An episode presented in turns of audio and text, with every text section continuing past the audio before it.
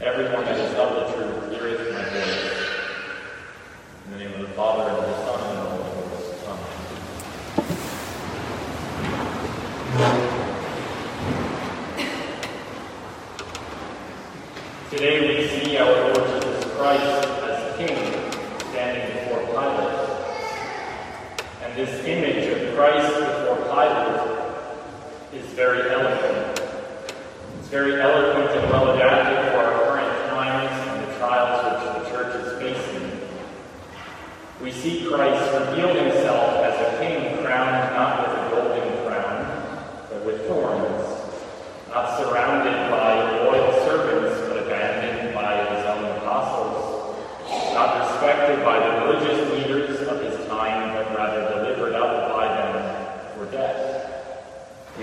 civil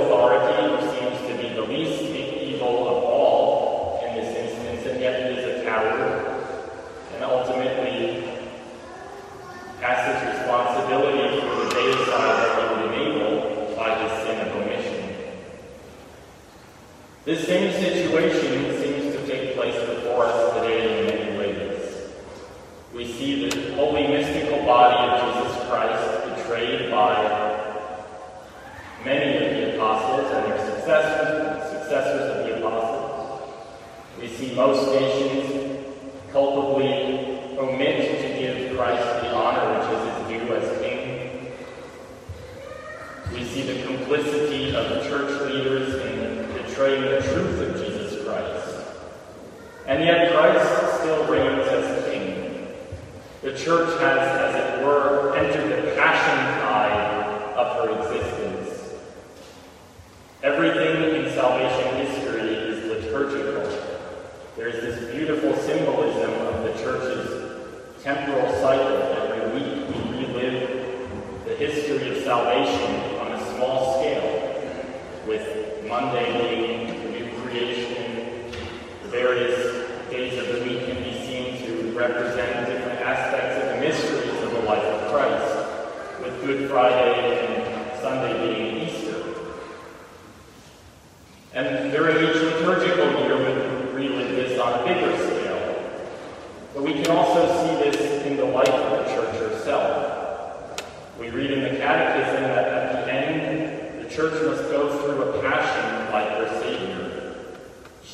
must be rejected, suffer,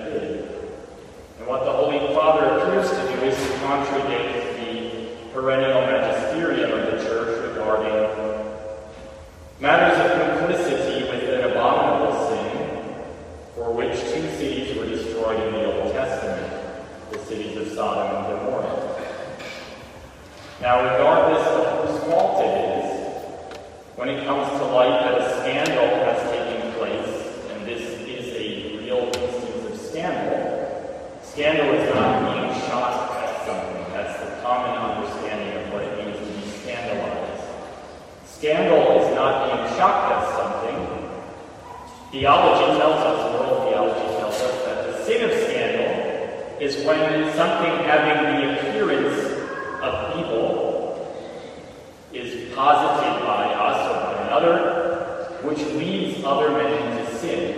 This is the sin of scandal, classically defined.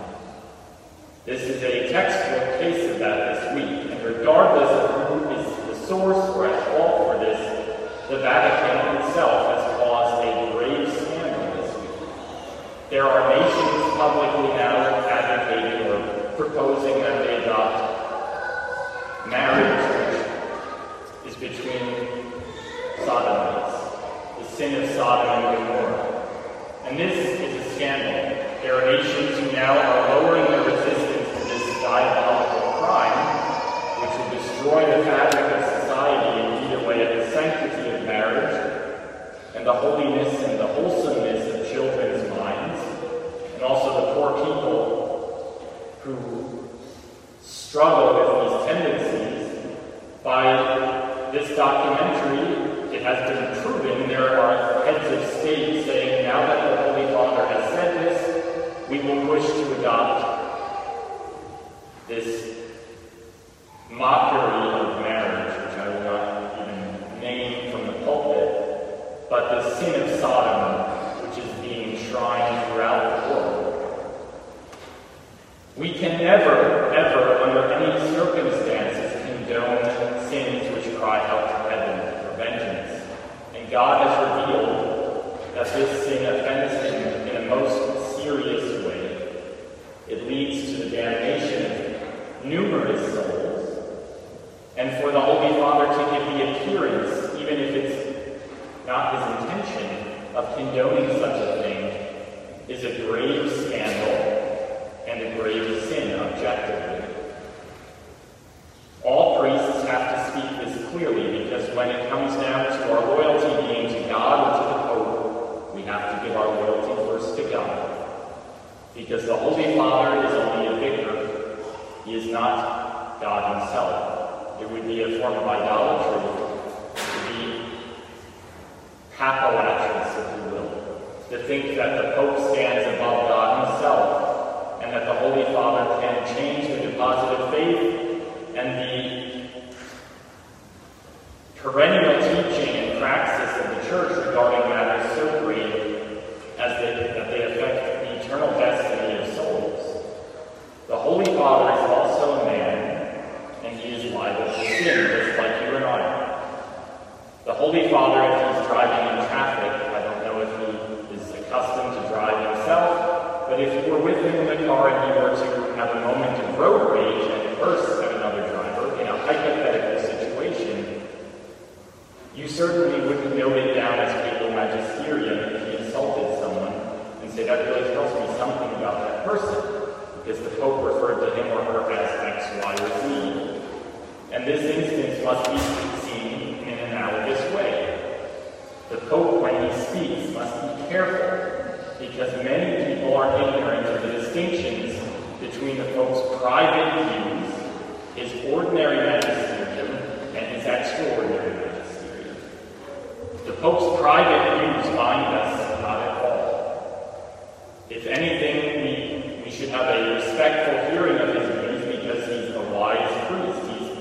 He's, he's been a bishop, he's, he has a certain age, and he is the Pope. So to discount his private view would be rash to do so off the bat. Nevertheless, if the Holy Father gives you advice on how to fix your plumbing, you're not bound to do what he says. If the Holy Father speaks contrary to what other pontiffs, sainted pontiffs have said, you not only have the right, but you have a duty, especially parents, to be very clear in instructing your children so that they not be led to eternal death, thanks to this objective evil that has happened from the Vatican.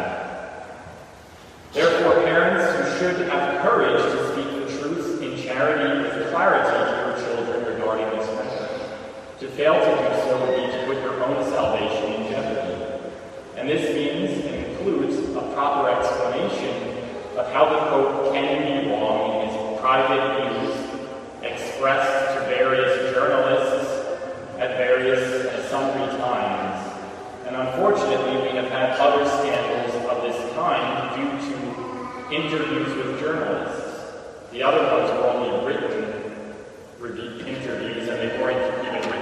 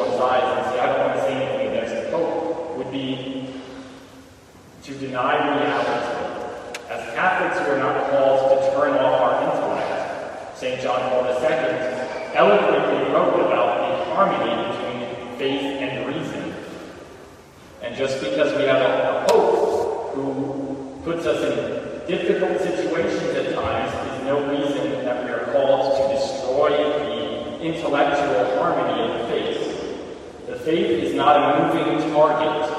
We don't have to get up every day and say, I wonder what the act of faith will comport today. Because maybe the Holy Father will change it. So the act of faith will maybe tomorrow not be the Trinity, but we'll talk about a fourth person in the Holy uh, relationship in God. That is absurd. That's diabolical. And the Pope has not, never done that. I'm not saying he did.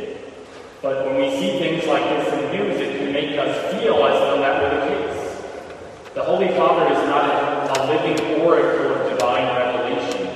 He has no authority, no more authority than I have or you have, to modify or change or add to or subtract from the holy deposit of faith confided once and for all time to the Church with the successors of the apostles as its custodians.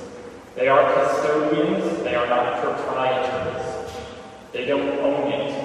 They have a sacred trust, and if they fail at that trust, they put their souls at the risk of damnation, because they will be held to a much stricter account for every word they utter. And it is for this reason that pontiffs in the past have refrained from speaking very publicly and very freely. They must use great care because it is their duty to be luminaries for the world. You are the light of the world, says our Lord. You are the salt of the earth. If salt with is good for nothing but to be cast out and trodden underfoot by men. If priests cease to be sources of salvation, then we are useless, and worse than useless, we become parasites and cancers of your souls. The saints have told us that the greatest scourge God can inflict on his people, the greatest punishment that can befall his people, is to give them bad priests. We should pray fervently that God would spare us from more bad priests, that he would finally relent and have pity on his church and deliver us from the scourge, the revenge of Sodom and Gomorrah, the lavender mafia, the Satanism, the hypocrisy, the sins, the adultery, the abusers, the spiritual abusers, which are no less evil than the bodily abusers.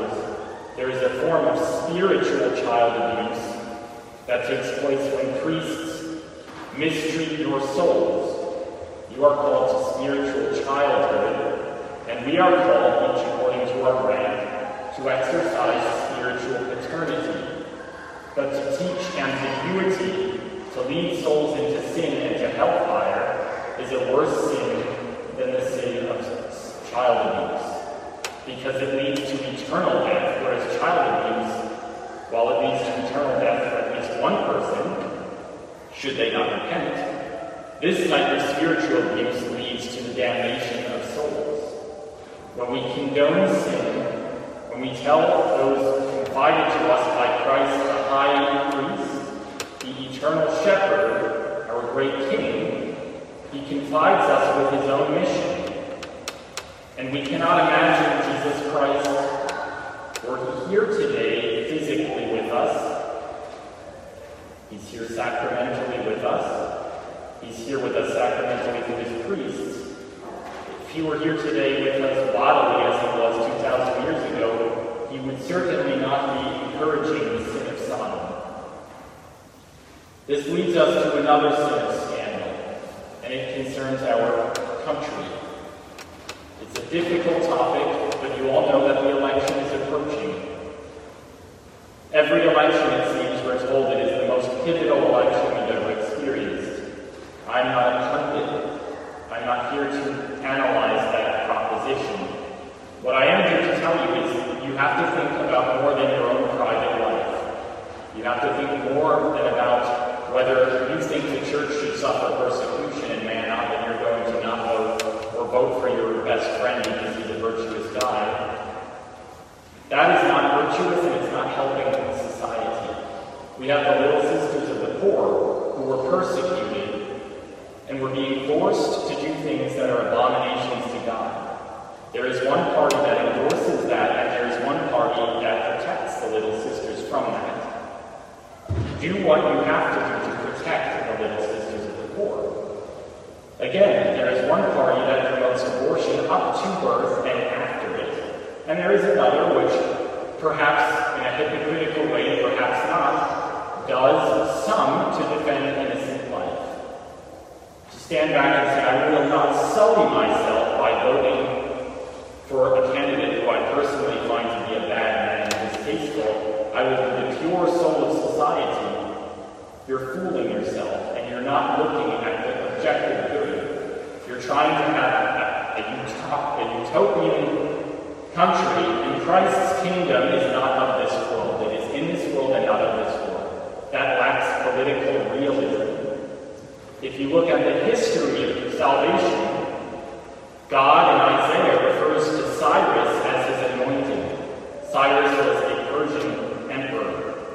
He had his faults. He was not a perfect saint. He was not King Louis of France. And yet God, in divine revelation, refers to him as his Christos, his anointed, the same word used for Jesus Christ. Cyrus reestablished the worship of the one true God, and he allowed the Israelites to return to the promised land. So regardless of whether he was a perfect he defended religious liberty, and he defended the right to worship the one true God. Constantine, the first Roman emperor to convert to Catholicism, was also far from paragon of virtue. Constantine even had one of his children murdered. Nevertheless, Constantine is considered to be a saint by the Eastern Church because numerically he brought more men to Christ than St. Paul did. Were you to live in ancient Rome, would be very, very foolish to not support Constantine, because the alternative were men such as Julian the apostate, and we see other apostates who claim to be Catholic in our own day. We have a binary choice in this country, whether we like it or not.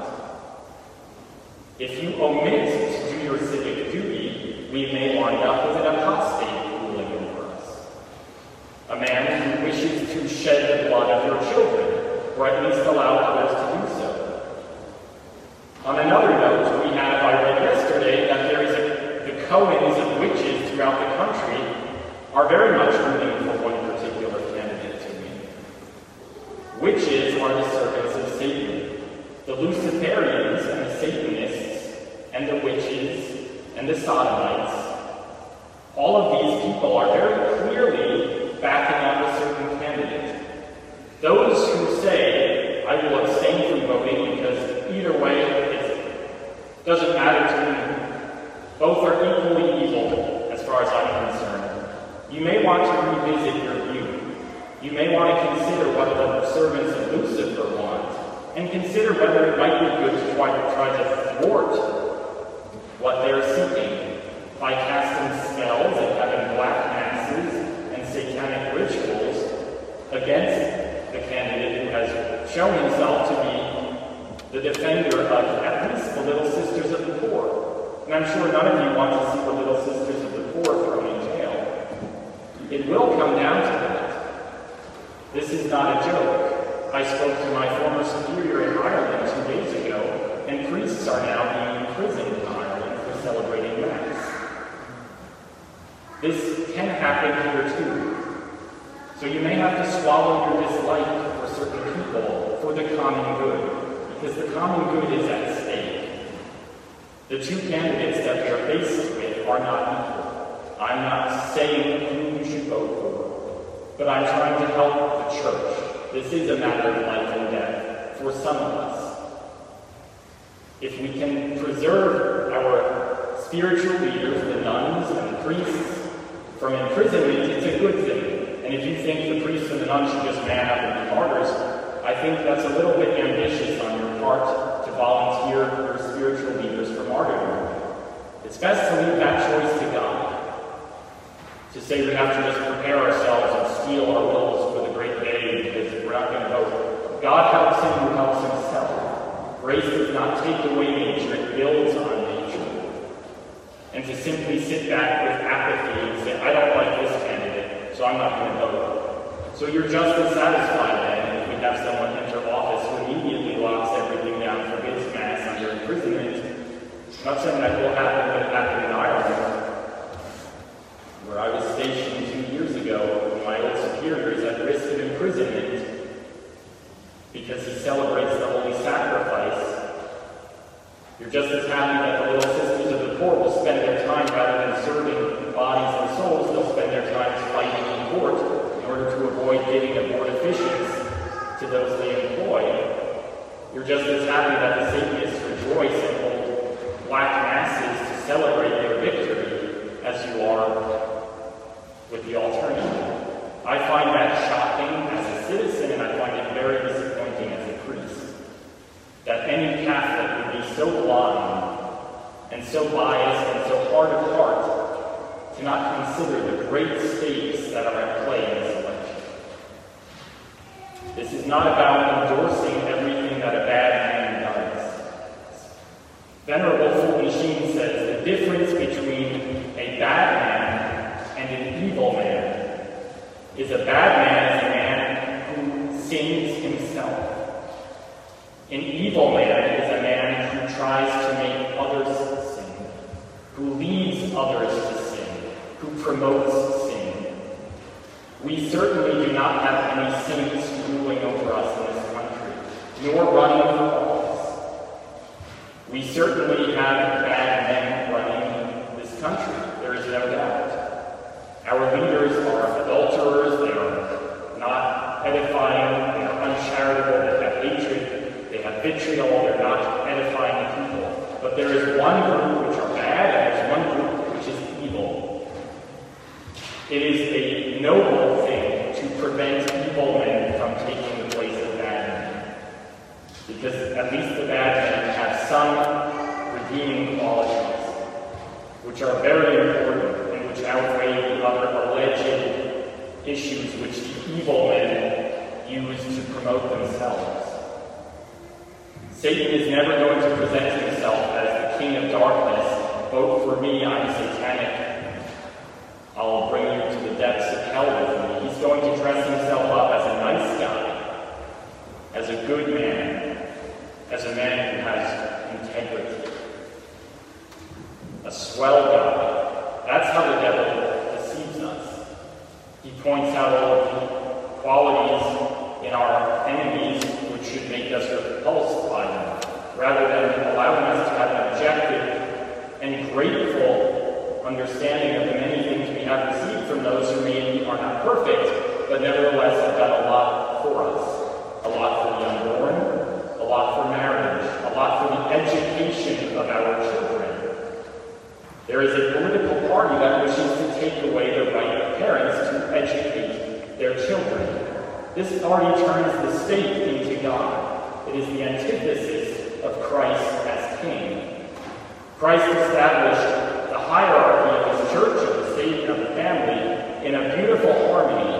And there is a certain party that seeks to abolish that harmony and enthrone the government in the place of Christ the King. We have a duty to resist this party, a duty to promote the reign of Jesus Christ as King. And even if it's using very imperfect and very unsatisfactory actors, it's better to have an unsatisfactory actor than an avowed enemy who seeks to destroy you. Let us pray today for our Holy Father, for his enlightenment. Let us pray for our nation, that Christ may reign in this nation. The people that do not serve you will perish, O Lord, the church reads in Lauds of today's feast. If we will not serve Christ